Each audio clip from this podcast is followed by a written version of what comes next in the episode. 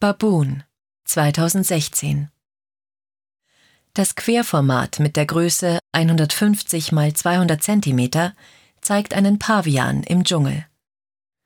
Sein Körper, in halb liegend, halb sitzender Position, füllt drei Viertel der Bildfläche aus.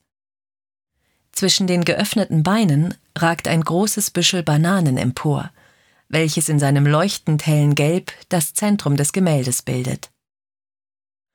Der Betrachter blickt seitlich auf das Tier. Kopf und Oberkörper dominieren die linke Bildhälfte. Sein Körperbau erinnert eher an den eines trainierten Mannes als an den eines Pavians. Nur der Kopf mit der hundeähnlichen Schnauze und die Füße mit der ausgestellten Großzehe haben Affengestalt. Der rechte Unterarm ist lässig auf einen kantigen Stein gestützt. Die Beine ragen in die rechte Bildhälfte. Der linke Fuß ist aufgestellt. Das rechte Bein liegt leicht angewinkelt auf dem braun-grauen Waldboden. Das große Bananenbüschel zwischen den Beinen ist in Richtung des Oberkörpers geneigt.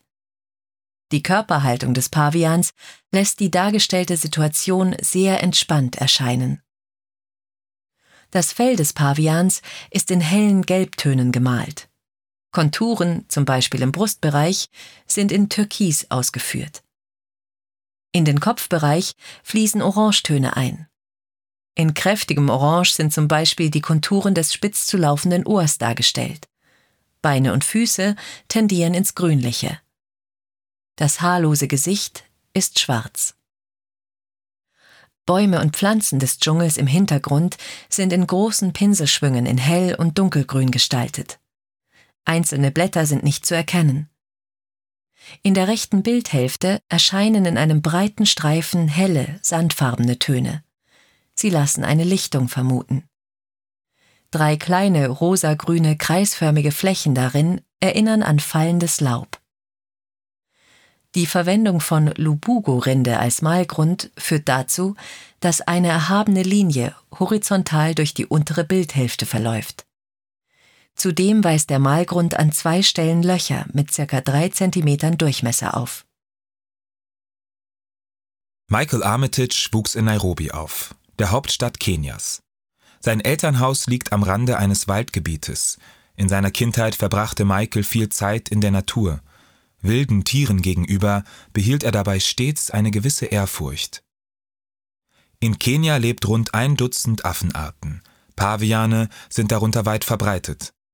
Hier könnte es sich um einen sogenannten Steppenpavian handeln, erkennbar an seinem gelblichen Fell. Armitage malt den Affen in lasziver Pose.